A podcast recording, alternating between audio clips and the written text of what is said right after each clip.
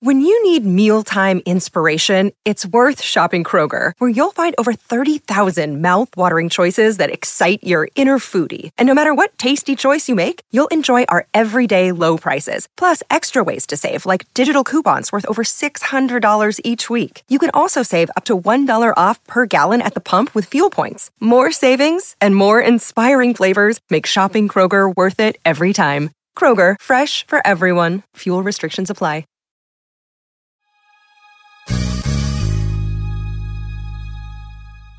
Hey, James here. I am so excited. Five years ago, I started this podcast, and even before I released episode one of this podcast, I interviewed one of the smartest people on the planet, I think, one of my favorite authors, Robert Greene. He wrote The 48 Laws of Power, he wrote Mastery, he wrote so many great books. I highly recommend all of his books.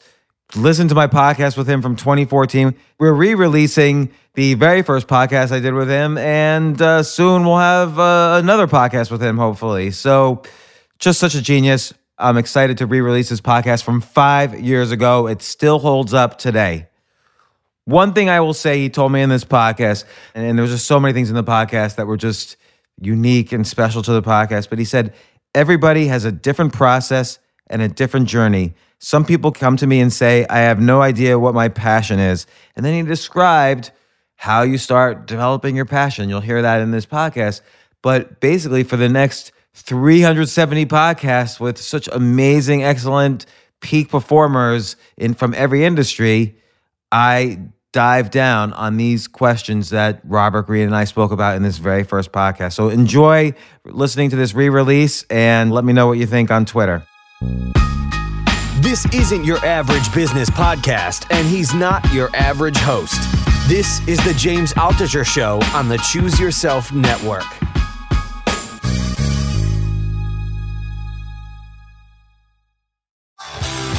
This is James Altucher, and I'm here with one of my all-time favorite authors, Robert Greene, the author of not only Mastery, but the 48 Laws of Power, The Art of Seduction, and, and several other books, publications, everything. Robert, you're like one of the smartest people I've ever spoken to. When you read your books, there are so many examples and so much research. It makes me, it's an, I'm intimidated by the number of, there must be like 500 biographies in all of your books.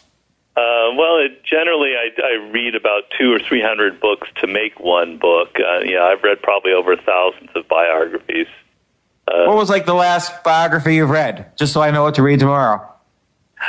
Um, God, um, I don't know. I'm, I'm preparing for my next book. I actually just read uh, Phil Jackson's new new book called Eleven Rings. So that might be the last biography I've read. What's uh, what's the next book about? And then and then I want to actually start talking about your last book, which is called Mastery. But what's your next book about? Well, in Mastery, I have a chapter on on what I call social intelligence. Uh, chapter four and I'm basically expanding that into a, an entire book. And I'm going to give you uh, sort of the what I call the laws of human nature. Um, these go back thousands of years. It's sort of looking at uh, us humans as if we're sort of animals that behave according to particular patterns of behavior. And I'm going to give you kind of a code book uh, so that you can understand the weird behavior of the people that you deal with. Um, that, that's sort of the general idea. Well, well, I, I want to dive into that a little bit more because I sort of feel that's a prevailing theme of all of your books, which is social yeah. intelligence. But what's you mentioned specifically code book? What's an example code here that you're gonna that you're gonna dive into? Well, you know, sometimes um, let's say you're you're trying to persuade somebody to to fund your project, and they seem interested and then like two weeks later, uh, they're not suddenly interested, and you wonder what's going on, and you assume that they've just they lost interest, they're not a good person, something is wrong, or they're just an ass. If I can say that here, and you know, you go through these kind of emotional reactions, and I'm going to show you that in fact, probably what's happening is first of all, people are very flighty. We all experience a moment of enthusiasm and then 10 minutes later we don't feel that same way. But more generally, what happens is you've not been getting at their self interest. You're not appealing to something, they, they no longer see what's in it for them. They were initially excited, but they aren't. So I'm going to show you, like, dependent on what it is that you're reading from them, not just their coolness, but other signs, what is happening so that you can now plan your next attack and maybe include something that will sort of perk up their interest more because they'll see that they're going to get something out of it. It's that kind of thing. I could give you a hundred more examples, but I haven't written the book yet, so it's it's all it's all in my head. You know, it reminds me a little of uh, Robert Cialdini's book on influence and how he basically yep. look, looks at evolutionary techniques and how those are used to influence people. I, I read that book, I think, years ago for Seduction. It's an excellent book, and that, I think I, I used it uh, a bit in Seduction. Definitely, though. Well, well, again, it reminds me also of you know not only in uh, Seduction but Forty Eight Laws of Power, those two books in particular, but also in Mastery, how uh, a lot of what you talk about in Mastery is social intelligence, is how we communicate ideas and influence other people. What's the role of that in general in mastery? In, in, let's say percentage wise, if you were to break out all the components of mastering a topic. I, I don't know. It's it's it's more like 20, 25 percent of the game. So let's say that you're somebody who's really brilliant. You're like an Einstein. You're a tech genius or a business genius, but you've got really bad people skills. Um, you're you're kind of pushy. You don't listen. Oh, you know, I could go on and on. Um, it, Thanks for describing me, by the way. Oh, I'm sorry. I don't know you, so I, I didn't mean it personally. No, no, um, I'm just kidding. Uh, you're negating all of your talent. So all of that, you know, going to Princeton and getting your degree and all that hard work is completely neutralized by your horrific people skills. Um, and so I, when I wrote the book, I, I believe that people nowadays who have real skill, who've mastered a, a craft, of any kind are going to be running the, the world in the future. Um, and but you have, but it's not just about being a great nerd. You you have we're, we're a social animal. Everything you do involves other people. You're always continually having to sell your ideas. Um, and if you're terrible at it, you're just going to have a life of misery. And in my books, I, you know, I, I have examples of people who were highly talented and who were miserable because they couldn't deal with people, like Nikola Tesla in the 48 Laws of Power, one of the greatest geniuses that ever lived. Uh, but he was just awful with people.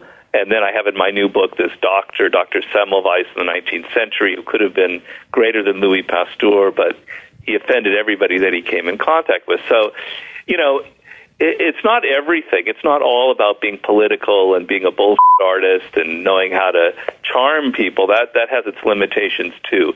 But in, depending on what field you are in, you can you have to have uh, some degree of awareness of people, how they're thinking, how to get inside their minds and imagine what their perspective is. So it's it's a critical part. And one other thing I mentioned, like you asked me, like a code book type thing. Um, you know, there'll be a, uh, there'll be a typical scenario where you're uh, you just entered a workplace or some new environment, and suddenly somebody is super friendly to you, uh, and it just sort of uh, takes you off guard, and you're kind of charmed and seduced by them. It doesn't have to be a sexual thing; it's just a colleague or a friend. And really, what's happening probably is they they have a degree of envy uh, uh, of you. They're setting you up for some kind of negative action because people generally are a little wary when they first meet each other. So somebody who's super overly friendly on a first encounter is a sign of something wrong. So these are the kinds of things that I'm going to help you decipher. Uh, that, that's very interesting. It reminds me a little in your seduction book of the um, technique where you uh, build someone up when you meet them, so that gives you ammunition to take them down later and have them yeah. drawn towards you once you take them down. Yes, it's a particularly nasty seduction technique. Um, it's like I call it it's creating a wound in the other person. So you're sort of making it doing a hot and cold thing where um, you you get them a little bit under your influence, and then you you you pull back, or you say something a little bit biting, but you don't you follow it up with being kind of warm and friendly. It really puts people off balance. Um, very powerful seductive technique. I, I want to circle back to that, but first I want to talk about uh, mastery of it, which I think, which is just a, a brilliant book. I highly recommend it for everybody. Uh, and let's let's get to specifics. Like the book has so many uh, extensive examples, and you really don't. You don't really say, here's how to master something A, B, and C. I mean, you provide lots of A, B, and C's all over the book, which is, which is, I think, great. But you talk about apprenticeship, you talk about uh, you know the various ways then you you break away from apprenticeship to form your own creativity maybe describe a little bit uh, if you were going to give someone the five minute summary of how to master a topic what what would be the most important factors to look at well, the, the, the most important factor is chapter one in the book, and you're never going to master something unless you understand this. The brain is designed to learn. We learn much better when we're emotionally engaged, when we want to learn, when we're motivated, when we feel the need to learn. I compare it to let's say you you want to learn, uh, you have to learn French, um, and if it's like in the university and it's something you have to study, in one year you're not going to learn very much. But if you're in France and your girlfriend is French and you need to get a job and you need to speak French, because you're there and you're motivated. Um, you're going to learn like 20 times faster. That's just how the brain works. Well, What's happening there, though, is that first you find the girl rather than yeah. first you say to yourself, I want to get good at French. Yeah, that could that could be. But the the point that I'm making uh, uh is that when you're motivated to learn something, you have to learn it. Uh, you're going to learn much faster. So you're in France and you met this great girl, but she speaks no English, and you've got to be able to learn French in order to communicate and seduce her. You're so highly motivated that you're going to learn. Uh, I said 10 times, 20, 50 times faster than the university student back in New York or wherever you're studying. So the thing is, a lot of people go wrong. They choose a career because it's about money. Uh, I have nothing against money. We all have to make a, a living. But let's say you go into law because that's what your parents are pushing you into and other people, and it seems lucrative, but you yourself aren't personally excited by it. You're going to start tuning out. You're not going to learn very fast. After 10 years, you're going to burn out. There's, you're never going to become a master because it takes 10,000 hours. You probably all heard about that 10,000 hours. It's a brilliant study. It's just a number, but let's say it is it is pretty real. It could be 9,000, 11,000. You're never going to have the patience. You're never going to be able to put in the 10 years or more studying something unless you really are excited about it, unless there's some kind of personal commitment to it. So it's by far the most important thing. It's that choice of the career. It doesn't mean you have to know exactly what you want to be when you're 21 years old and then go pursue it. It's going to be a process that might take you five, ten years to figure out exactly what that is. For me, as a writer, it took me 15 years to find out I should be writing books like the kind that I write. It's going to take time. Um, but if you don't make that first step, if you go into the wrong field, you're never going to become a master. You're never going to last long enough. So that's like uh, that's that's the first thing. And I think a, a, big question that many people have is how do I find the thing that I'm passionate about? Now, you mentioned five to six years or 15 years in your case, uh, in terms of wanting to be a writer. But what is that process by which someone finds what they're motivated enough to be a master about? Well, everybody has a different process, a different journey. Some people know pretty clearly um, what it was when they were young.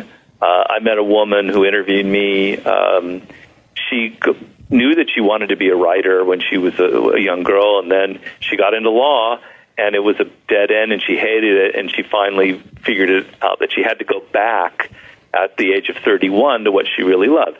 So there are going to be people like that.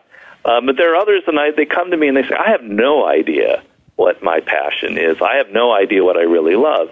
And that's troubling because that means you don't you're not listening to yourself. You're not aware of your own likes and dislikes. You've been paying too much attention to what other people are saying.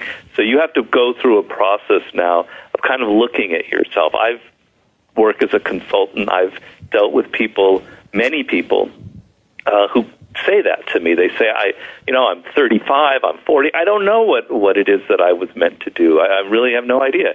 Okay, let's go back and let's look at your childhood. Let's look at the things that excited you. Let's look at maybe where you went wrong. Let's look at the things that you hate. If you hate working for a large company, if you hate politicking, you probably meant to be an entrepreneur, to be working for yourself on some level.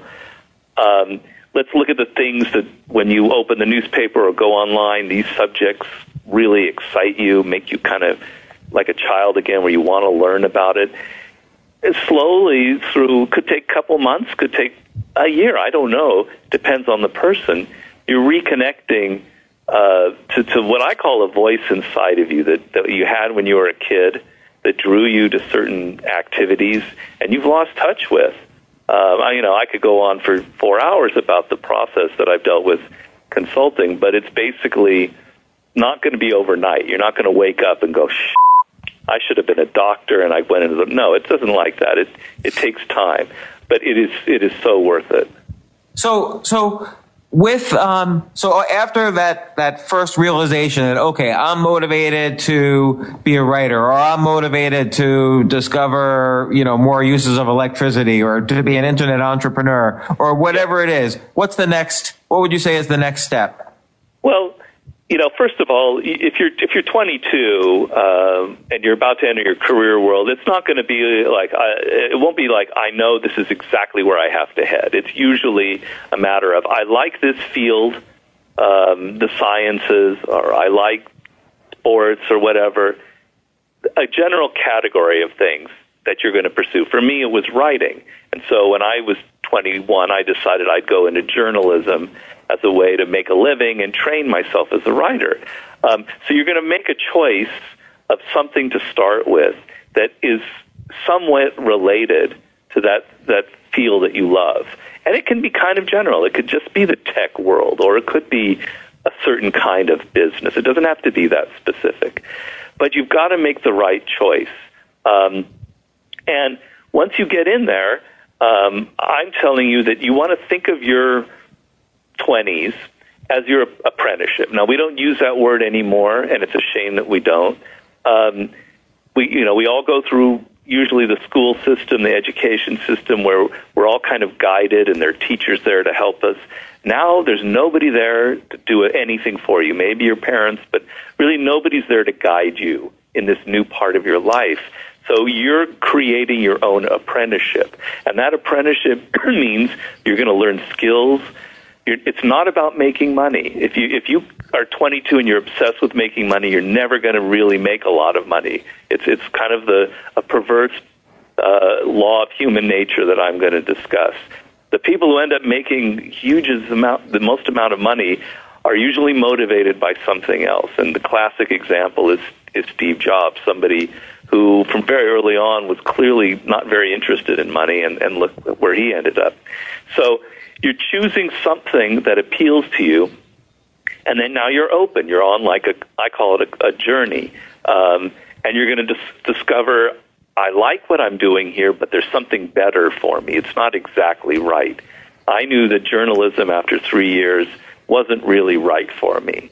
So I went into a different kind of writing. Well, you'll figure, all right, I'll go into a different line of work, a different business, still related. And as you do this, you're going to be accumulating skills, experiences. You're going to be observing people. You're going to get political, social skills. And by the time you're 31, you're going to own the world. You're going to have a lot of experience, and then you'll be able to figure out how to combine everything that you've learned into something great, something that really uh, appeals to you. And I give examples in the book. You know, there's a guy I interviewed contemporary masters uh, one of us, Paul Graham, who started a company called Y Combinator, uh, which is like a entrepreneur system for tech people in Silicon Valley. It's worth billions of dollars. And he is the same thing. He didn't realize until he was 31, I, I think 30, what it was that he was meant to do. But in his 20s, he did all of these amazing experiences that, that served as a foundation for what ended up being this great tech business that he created um, for for Netscape back in the '90s. So be prepared not to necessarily strike gold when you're 25 or 26. Uh, it's going to take some, uh, some time, but if you think of it as your own education that you yourself are in charge of, you're going to be a lot better off than people who just wander around and just choose any career. Robert, I think this is a really important message now, even from an economics point of view, just because what we're seeing is kind of the disintegration of the middle class. And the middle class was formed by the conformity of the traditional school system, the conformity of traditional corporatism, where everybody feels that they're safe in their cubicle and they could rise up and get promotions and so on. People now have to essentially whether it's become masters or become close to masters, they have to take charge of their, their economic lives, which means they have to do something they're motivated by and they're interested in. Even if they don't put in their 10,000 hours, they kind of have to take control of their own lives. And that's why I think this message has become critically important in today's society. Yeah, I mean, it's it's. I can look at my father. He worked at the same company uh, for 40 years, and they were loyal to him, and he was loyal to them and it's not that long ago that that world existed, that people would work at one place and things were sort of taken care of. But that's just been blown away, obliterated, probably by the internet, by other things going on. It's, it's you might as well be the era of the dinosaur, uh, right. and you you're, you you cannot rely on you, you know that that company you're working for now they'll probably downsize you the first opportunity they can or as soon as you reach a certain age, they'll replace you with somebody who's cheaper. That's just the nature of it. I'm not saying it's good. I wish it weren't that way, but this is my books are about realists or being realistic, and that's just the, the nature of it. So yeah, you got to take control um, of your own life and and and craft an apprenticeship. Now that you mentioned the ten thousand hour, it doesn't mean let's. I want to clear up a misconception here. It doesn't mean that you are learning. You're playing chess for ten thousand hours and then you become a master or medicine or whatever. Those ten thousand hours could come from different things you have done in your life. So, for instance, this woman that I mentioned who spent her 20s in law and realized it was the wrong thing. She decided when it was finished that what she would do was become a writer, but become a writer about legal issues, which was a, a very brilliant move on her part. Um, so now all of that legal experience added up to three, four thousand hours already of writing, of experience about legal matters. And then when she started getting into journalism, you know, now the hours are piling up you can take th- that time that you think you wasted doing something else and you're going to apply it to something that really appeals to you and suddenly all of that experience enters into the into the practice. I did a lot of really bad jobs myself because as a writer i wanted a lot of experience. I did construction work etc and all of those jobs taught me about people and about weird power situations and about the games uh, bosses play in all different kinds of, of, of careers, all of which I used for the 48 laws of power. So you can be 35 and you're not going to go, oh, damn it, I can't do 10,000 hours. My life's screwed. No, you've already probably done 5,000 hours. Now you've got to find a way to apply it in a way that's appropriate and, and personal.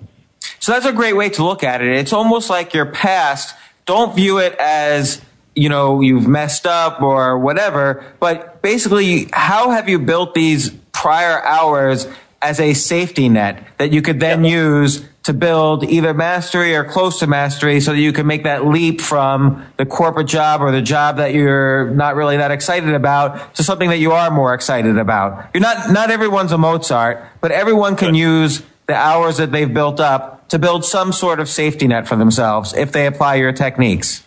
What is the relationship between mastery and happiness? Because many of the examples you use, and in fact, you used the example earlier of Steve Jobs, but also let's throw in, you know, Mozart and Napoleon and so on. These and Tesla, these people did not end up as happy people for, uh, you know, by and large. So, well, well, I would, I would really much take issue with that. I mean, uh, Steve Jobs you know, he was a tempestuous person who was sort of upset, had a very obsessive personality. But I would say, um, you know, judging on the biography, the last 12 years of his life must have been in, in, in immensely satisfying. Um, and there are hmm. people, you know, it depends on your definition of happiness. So I, you know, the book is called Mastery. It's not called Happiness. If I wanted to write a book on happiness, I would say, you know, go go take drugs and and hang out in Peru on a hilltop or something. That's not what my book is about. But I'll, I'll say that I, I am making the point that everybody has creative potential.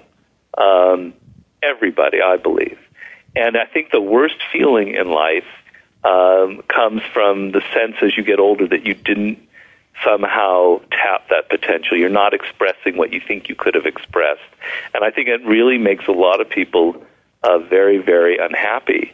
Um, so, you know, Mozart Mozart was had a pretty great life when he uh, finally left his father. The last ten, he died young, but he I would certainly claim he was was pretty happy. I don't think a lot of these people who we see as as very driven are necessarily unhappy. They've they they they, they do spend a lot of time with their work and they are maybe obsessive, but that kind of a, a attention to detail to to doing what you love brings a, a sense of satisfaction hmm. that comes that maybe uh, isn't the same satisfaction that you might get from an immediate rush of going to a party.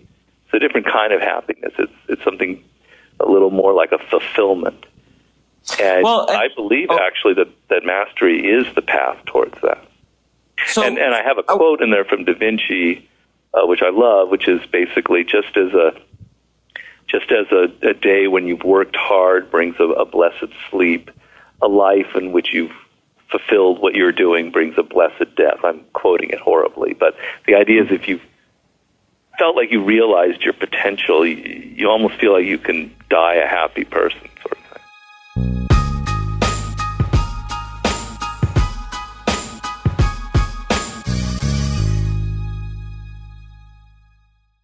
I have to say, Airbnb has changed my life. I just love staying in Airbnbs. Like in about a month, I'm going to Cocoa Beach, which is right next to Cape Canaveral. I'm going to watch some rocket launches. I'm going to, of course, be staying in a very nice Airbnb on the beach. And it's just such a great experience. Like the whole world is available to us now because of Airbnb. But whenever I'm at an Airbnb, I always realize, you know, I the home that I left to come to this Airbnb, I could be making money on that right now by hosting and and being an Airbnb myself. So, and I've known people, I had a friend who basically, you know, made a living from turning his home into an Airbnb.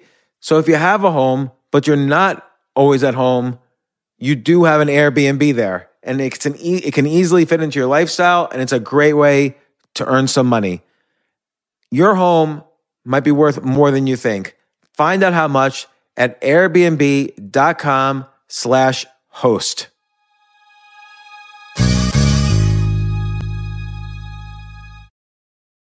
The famous Abraham Lincoln quote says, Good things come to those who wait. I wonder, did he really say that? Jay, did he really say that? Can you look that up? Regardless of who said it, that's only part of the quote. The full quote is, Good things come to those who wait, but only the things left by those who hustle. Well, if you're a business owner and want the best people on your team, the same applies. Uh, and listen, I've interviewed 1,500 people now and a lot of entrepreneurs.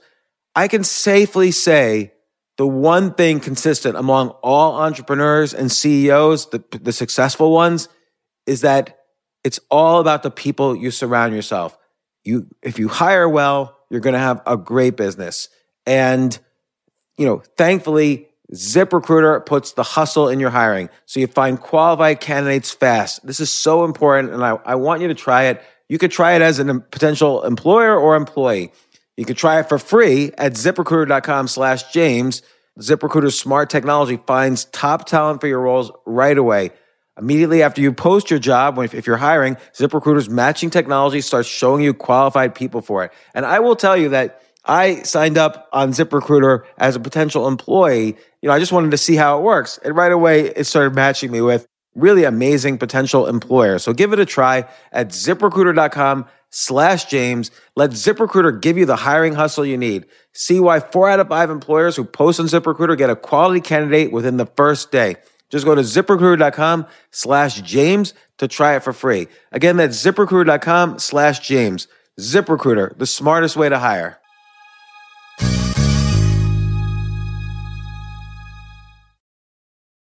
So I, I want to circle back to um, the one of your earlier books, which was uh, on seduction, and and this is also related to 48 Laws of Power, where essentially you give lots of uh, not necessarily techniques, but different types of ways in which uh, people can use, and I'll use the word manipulation to Yeah. get what they want. And what I'm wondering is, often in manipulation, it's the manipulator is viewed as having power and the person he's manipulating is viewed as the weaker person. But in reality, it's most likely reversed. The reason you have to manipulate is because you're, you are the weaker person. And Uh-huh. if, if manipulation continues, don't you think some anxiety results um, from the person being manipulated that ultimately backfires on the manipulator?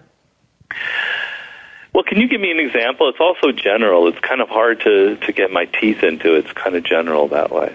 Well, let's say let's say um, I'm in a relationship with a girl, and uh, I'm constantly pulling back or you know withholding affection in order to get her to do things I want. I'm not necessarily. I'm not saying I do this. I'm just saying this is a type of Yeah, right, uh, sure. uh, seduction. You've you've mentioned it in your in your book. This type of uh, seduction. Eventually, the other side of that is going to get sick and tired of it. Well, then, if they do get sick and tired of it, you're a, you're a bad seducer. I mean, Ah. what what what is your your goal? I- the goal is, is is in the seduction game is is to actually seduce the person, which means you know you you either you, you, you sleep with them or you have a, a relationship, depending on what you want. Well, at a certain point, you stop playing hot and cold um, because it's no longer effective. Because, as you say, they're going to see through it and they're going to get tired of it. Um, so you're, you see, this is the problem people have. Can't, you know, it's a book. I can't like be there in the room with you and talk to you as you read it. But the problem people have sometimes is you, you, you, you take you take things too literally, and and um, it's also maybe a fault of my own in the kind of books that I write. It's not totally, it's not the, the reader's fault necessarily, but the whole thing of seduction is how outward you are. You're sensitive to the other person. You've got like these antennae that are invisible, and you're fe- and you're hearing and listening and sensing that, that they're getting exasperated with you, that they're falling for you, that, that this is what's happening. And you gauge what you do depending on what you're picking up from them. So if you were an experienced seducer, if that's what you wanted to be, um, you're not just simply applying um, a strategy from the art of seduction. You're watching the other person and entering their spirit, which is one of the titles of the chapters, and kind of thinking what they might be thinking. And okay, this is what's appropriate here. And then, you know, the word manipulation, I don't, I'm not going to run away from it. There, there, the books, both of those books you mentioned, um, many of the chapters or laws deal with what we would call manipulation, but when you're trying to start a relationship, uh, let's say with a woman, um, you know, you you put effort into things. You dress maybe a little more nicely. You take her to nice places. You put an effort into it. Um, and the woman sees this effort and is charmed and seduced by it because it means you're thinking of the other person as an individual, not as just you know, a thou- like a thousand other people you've met. That's what makes it, it so seductive. So, is that manipulation? It's really kind of courtship, and a lot of women will end up complaining that men don't make any effort. So the opposite of seduction is like making no effort, just being yourself, just being kind of sloppy, just sort of taking her to Pizza Hut and, and watching a football game kind of thing. I don't deny that some of it's manipulation, but some of it is just the fact that you're showing that other person that you're playing this kind of courtship game, and it's supposed to be pleasurable. It's not supposed to be. And, and Robert, just to be clear, it's definitely not your fault as an author. It's definitely my own idiosyncrasies as I uh, as I read through this and relate to my own experiences. So tr- trust well, that. The way the books are written, sometimes it can be taken the wrong way, and uh, everybody brings their own personal experience to it. So I've I've discovered that people who've been manipulated by somebody else, who've been the victim of someone that we would call sociopathic, they read my books in a much different way from others that haven't. So everybody brings their own world to it, and and I guess that's a, a good thing. But it's it's I try to make it clear in the preface and in the writing that you have to not just follow what I'm saying in a literal fashion. You know, you you have to kind of bring your be in the moment and and be alive to what the other person is doing and maybe what I'm writing about is completely inappropriate to your circumstances so please don't do what I'm writing here because it'll get you in trouble.